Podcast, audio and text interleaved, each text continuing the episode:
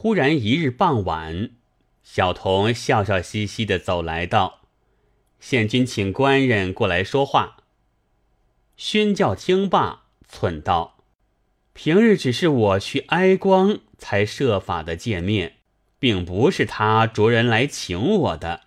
这番却是先叫人来相邀，必有光景。”因问小童道：“县君适才在哪里？怎生对你说叫你来请我的？”小童道：“适才县君在卧房里卸了装饰，重新梳裹过了，叫我进去问说，对门无官人可在下处否？”我回说：“他这几时只在下处，再不到外边去。”县君道：“既如此。”你可与我悄悄请过来，进到房里来相见，切不可惊张。如此吩咐的。宣教不觉踊跃道：“依你说来，此番必成好事矣。”小童道：“我也觉得有些异样，绝比前几次不同。只是一件，我家人口颇多，耳目难掩，目前只是体面上往来。”所以外观不妨，今却要到内室里去，须瞒不得许多人。就是巧着些，势必有几个知觉，露出事端，彼此不便，需要商量。宣教道：“你家中事体，我怎生晓得背细？须得你指引我道路，应该怎生才妥？”小童道。常言道：“有钱使得鬼推磨。”世上哪一个不爱钱的？你只多把些赏赐分送于我家里人了，我去调开了他们，他们个人心照，自然躲开去了，任你出入，就有撞见的，也不说破了。宣教道：“说的甚是有理，真可以助坛败将。”你前日说我是偷香老手，今日看起来你也像个老马伯六了。小童道：“好意替你计较，休得取笑。”当下，吴勋叫拿出二十两零碎银两，付与小童，说道：“我须不认得宅上什么人，烦你与我分派一分派，势必买他们进阶口径方妙。”小童道：“这个在我不劳吩咐，我先行一步，停当了众人，看个动静，即来约你同去。”宣教道：“快着些个。”小童先去了。吴宣教即捡十样祭楚衣服，打扮得齐整，真个赛过潘安，强如宋玉。眼巴巴只等小童到来，即去行事。正是罗起层层衬体裁，一心指望赴阳台。巫山神女虽相待，云雨宁知到底邪？话说这宣教坐立不定，只想复妻。须臾，小童已至。回复道：“众人多有了贿赂，如今一去，竟达寝室，毫无阻碍了。”宣教不生欢喜，整一整金泽，撒一撒衣裳，随着小童便走过了对门，不由中堂，在旁边一条弄里转了一两个弯曲，已到卧房之前。只见赵宪君揽梳妆模样，早立在帘儿下等候。见了宣教，满面堆下笑来，全不比日前的庄严了。开口道：“请官人房里坐地。”一个丫鬟掀起门帘，宪君先走了进房，宣教随后入来。只见房里摆设的精致，炉中香烟馥郁，案上酒肴齐列。宣教此时荡了三魂，失了六魄，不知该怎么样好，只得轻声柔语道：“小子有何德能，过蒙县君轻判如此？”县君道：“一向承蒙厚情，今良宵无事，不揣特请官人轻话片想，别无他说。”宣教道：“小子客居闾底，县君独守清规，果然两处寂寥。每遇良宵，不生怀想。前蒙青丝之惠，小子锦系怀袖，胜如贴肉。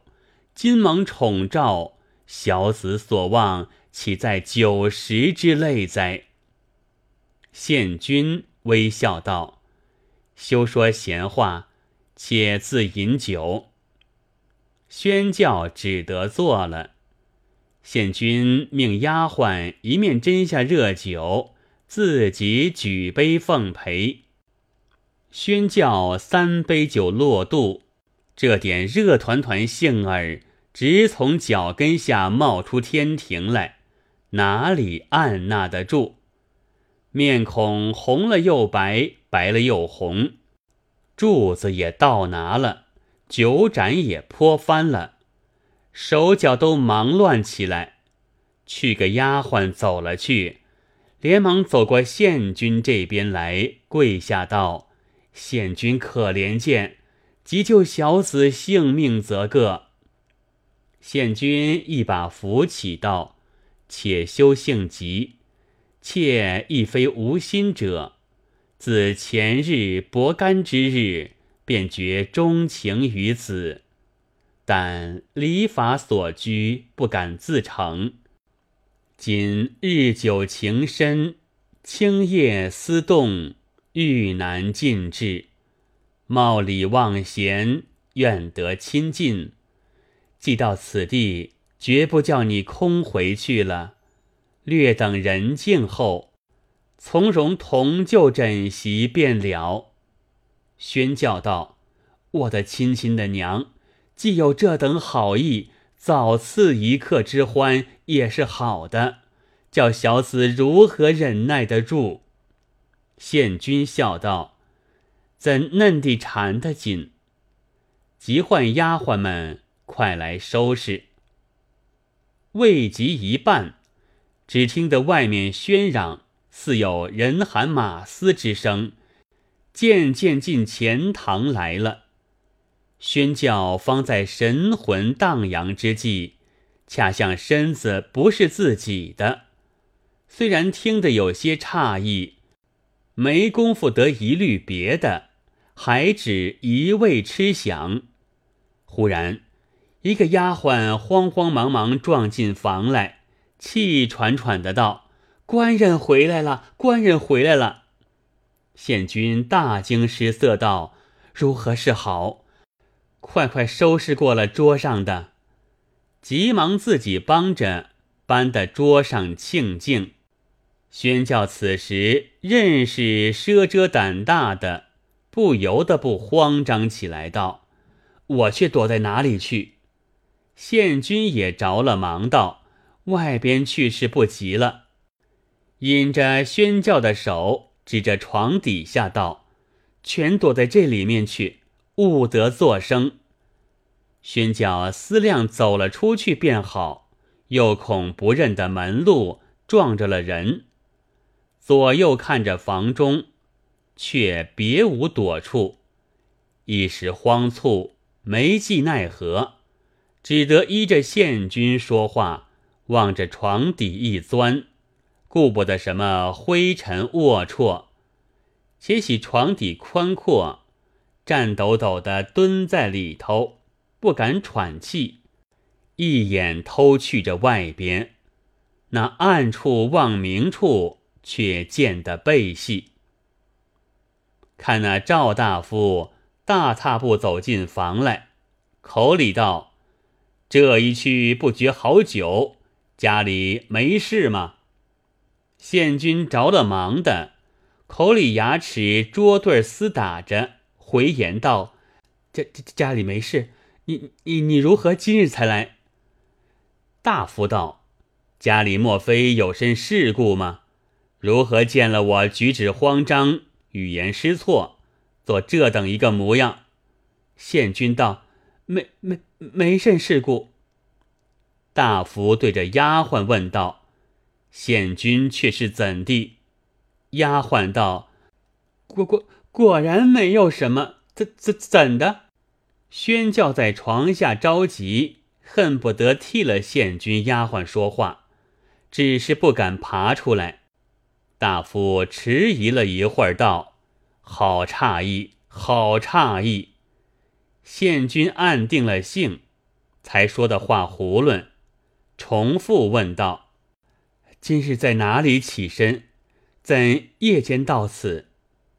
大夫道：“我离家多日，放心不下。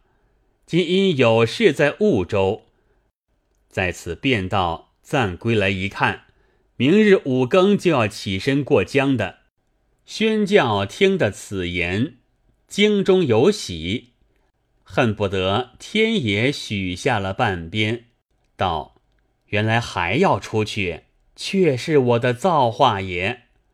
县君又问道：“可曾用过晚饭？”大夫道：“晚饭已在船上吃过，只要取些热水来洗脚。”县君即命丫鬟安好了足盆，厨下去取热水来，倾在里头了。大夫便脱了外衣，坐在盆间，大肆浇洗。浇洗了多时，泼得水流满地，一直躺进床下来。盖是地板房子，铺床处压得重了，地板必定低些，做了下流之处。那吴宣教正蹲在里头，身上穿着齐整衣服，起初一时急了，顾不得惹了灰尘，钻了进去。而今又见水流来了，恐怕污了衣服，不觉得把袖子东收西敛来避那些龌龊水，未免有些窸窸窣窣之声。大夫道：“奇怪，床底下是什么响？敢是蛇鼠之类？可拿灯烛来照照。”丫鬟未及答应。大夫急急开抹干净，即伸手桌子上去取烛台过来，捏在手中，向床底下一看，不看时万事全休。这一看，好似霸王出入该心内，张飞刚到霸陵桥。大夫大吼一声道：“这是个什么鸟人，躲在这底下？”县君知无道，敢敢是个贼。大夫一把将宣教拖出来道：“你看，难道有这样齐整的贼？怪道方才见无慌张，原来你在家养着奸夫。我去的几时，你就是这等羞辱门户。”先是一掌打去，把县君打个满天星。县君啼哭起来。大夫喝叫众奴仆都来。此时小童也只随着众人行之。大夫叫将宣教四马攒蹄，捆作一团，声言道：“今夜且与我送去乡里吊着，明日临安府推问去。”大夫又将一条绳来，亲自动手，也把县君缚住道：“你这淫妇！”也不与你甘休。县君只是哭，不敢回答一言。大夫道：“好恼，好恼！且烫酒来，我吃着消闷。”从人丫鬟们多慌了，急去灶上搓哄些下饭，烫了热酒拿来。大夫取个大瓯，一头吃，一头骂。又取过纸笔，写下状词，一边写一边吃酒，吃的不少了，不觉猛猛睡去。县君悄悄对宣教道：“今日之事，固是我误了官人，也是官人先有意向我，谁知随手失败。若是道官，两个多不好了，为之奈何？”宣教道：“多蒙县君好意相招，未曾沾得半点恩惠。今事若败露，我这一官。”只当断送在你这冤家手里了。县君道：“没奈何了，官人只是下些小心求告他，他也是心软的人，求告的转的。”正说之间，大夫醒来，口里又喃喃的骂道：“小的们打起火把，快将这贼弟子孩送到乡里去。”众人答应一声，齐来动手。宣教着了急，喊道：“大夫息怒，容小子一言。小子不才，忝为宣教郎，因父吏部磨堪，欲居府上对门。蒙县君轻判，往来虽久，实未曾分毫犯着御体。今若到公府，罪犯有限。”只是这官职有累，望其高抬贵手，饶过小子，容小子拜纳威礼，赎此罪过吧。大夫大笑道：“我是个宦门，把妻子来换钱吗？”宣教道：“今日便坏了小子微官，与君何意？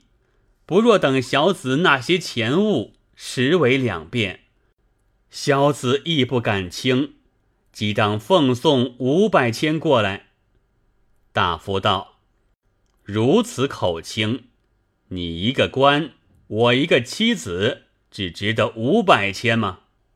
宣教听见论量多少，便道是好处的事了，满口许道：“再加一倍，凑作千民吧。”大夫还只是摇头。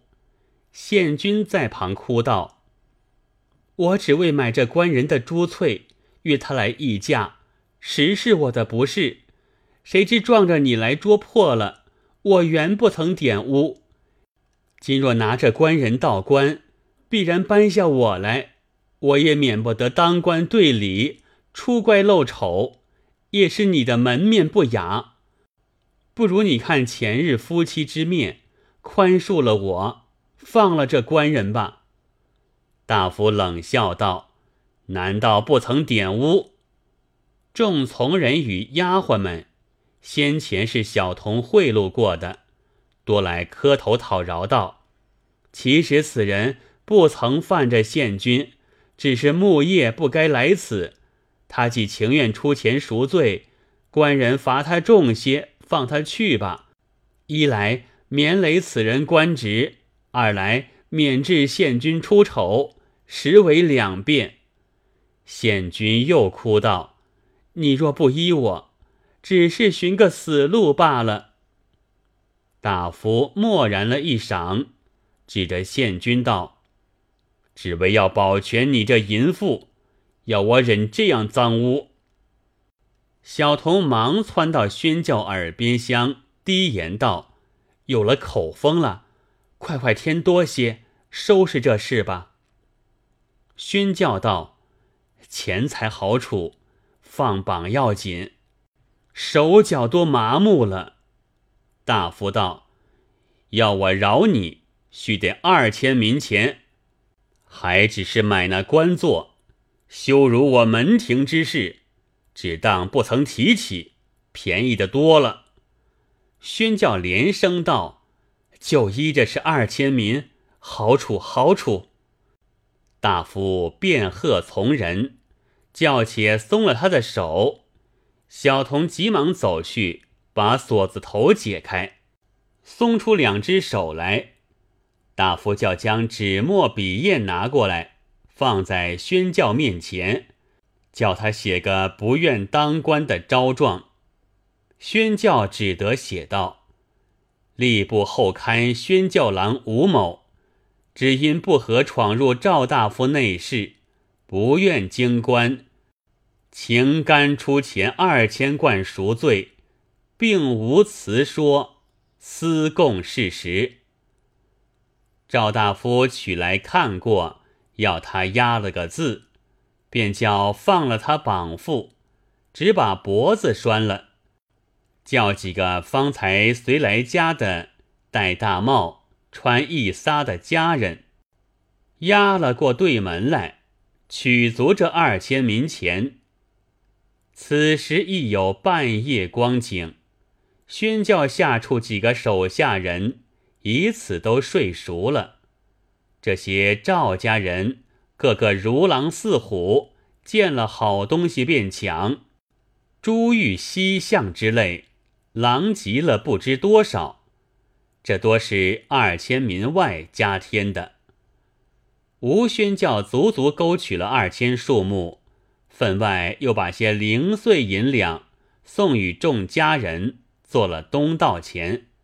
众家人方才住手，积了东西，仍同了宣教，押到家主面前交割明白。大夫看过了东西，还指着宣教道：“便宜了你这弟子孩儿！”喝叫：“打出去！”宣教抱头鼠窜走归下处，下处店家灯尚未熄，宣教也不敢把这事对主人说，讨了个火点在房里了，坐了一回，精心方定。无聊无赖，叫起个小厮来烫些热酒，且图解闷。一边吃一边想到，用了这几时功夫，才得这个机会。再差一会儿也到手了，谁想却如此不偶，反费了许多钱财。又自解道，还算造化嘞。若不是县君哭告，众人拜求。弄得到当官，我这官做不成了。只是县君如此厚情厚德，又为我加此受辱。他家大夫说明日就出去的，这倒还好个机会。只怕有了这番事体，明日就是不在家，势必分外防守，未必如前日之变了。不知今生到底能够相傍否？心口相问，不觉潸然泪下，寓意不快。呵欠上来，也不脱衣服，倒头便睡。只因辛苦了大半夜，这一睡直睡到第二日晌午，方才醒来。走出殿中，举眼看去，对门赵家门也不关。帘子也不见了，一望进去，只看到里头内外动然，不见一人。他还怀着昨夜鬼胎，不敢自进去，悄悄叫个小厮，一步一步挨到里头探听，直到内房左右看过，并无一个人走动踪影，只见几间空房。连家伙食物一件也不见了，出来回复了宣教。宣教忖道：“他原说今日要到外头去，恐怕出去了，我又来走动，所以连家眷带去了。只是如何搬的这等庆境？难道再不回来住了？其间必有缘故。试问问左右邻人。”才晓得这赵家也是哪里搬来的，住的不十分长久。这房子也只是吝下的，原非己宅，是用着美人之局扎了火屯去了。宣教浑如做了一个大梦一般，闷闷不乐，且到丁西西家里消遣一消遣。西西接着宣教，笑容可掬道：“甚好风吹得贵人到此，连忙置酒相待。饮酒中间，宣教频频的叹气。嘻嘻道：“你向来有了心上人，把我冷落了多时。今日既成不弃到此，如何只是嗟叹？像有甚不乐之处？”宣教正是事在心头。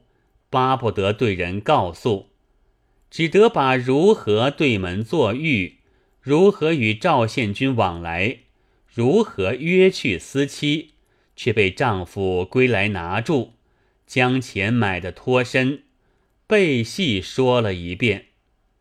嘻嘻大笑道：“你枉用痴心，落了人的圈套了。你前日早对我说说，我敢也先点破你。”不招他道也不见得。我那年有一伙光棍将我包到扬州去，也假了商人的爱妾，扎了一个少年弟子千金。这把戏我也曾弄过的。如今你心爱的县君，不知是哪一家的歪了货也。你前日瞒得我好，撇得我好，也叫叫你受些业报。宣教满脸羞惭，傲恨无已。丁西西又只顾把说话盘问，见说道：“身畔所有剩的不多，行院家本色就不十分亲热的紧了。”宣教也觉样样，住了一两晚，走了出来，满城中打听，再无一些消息。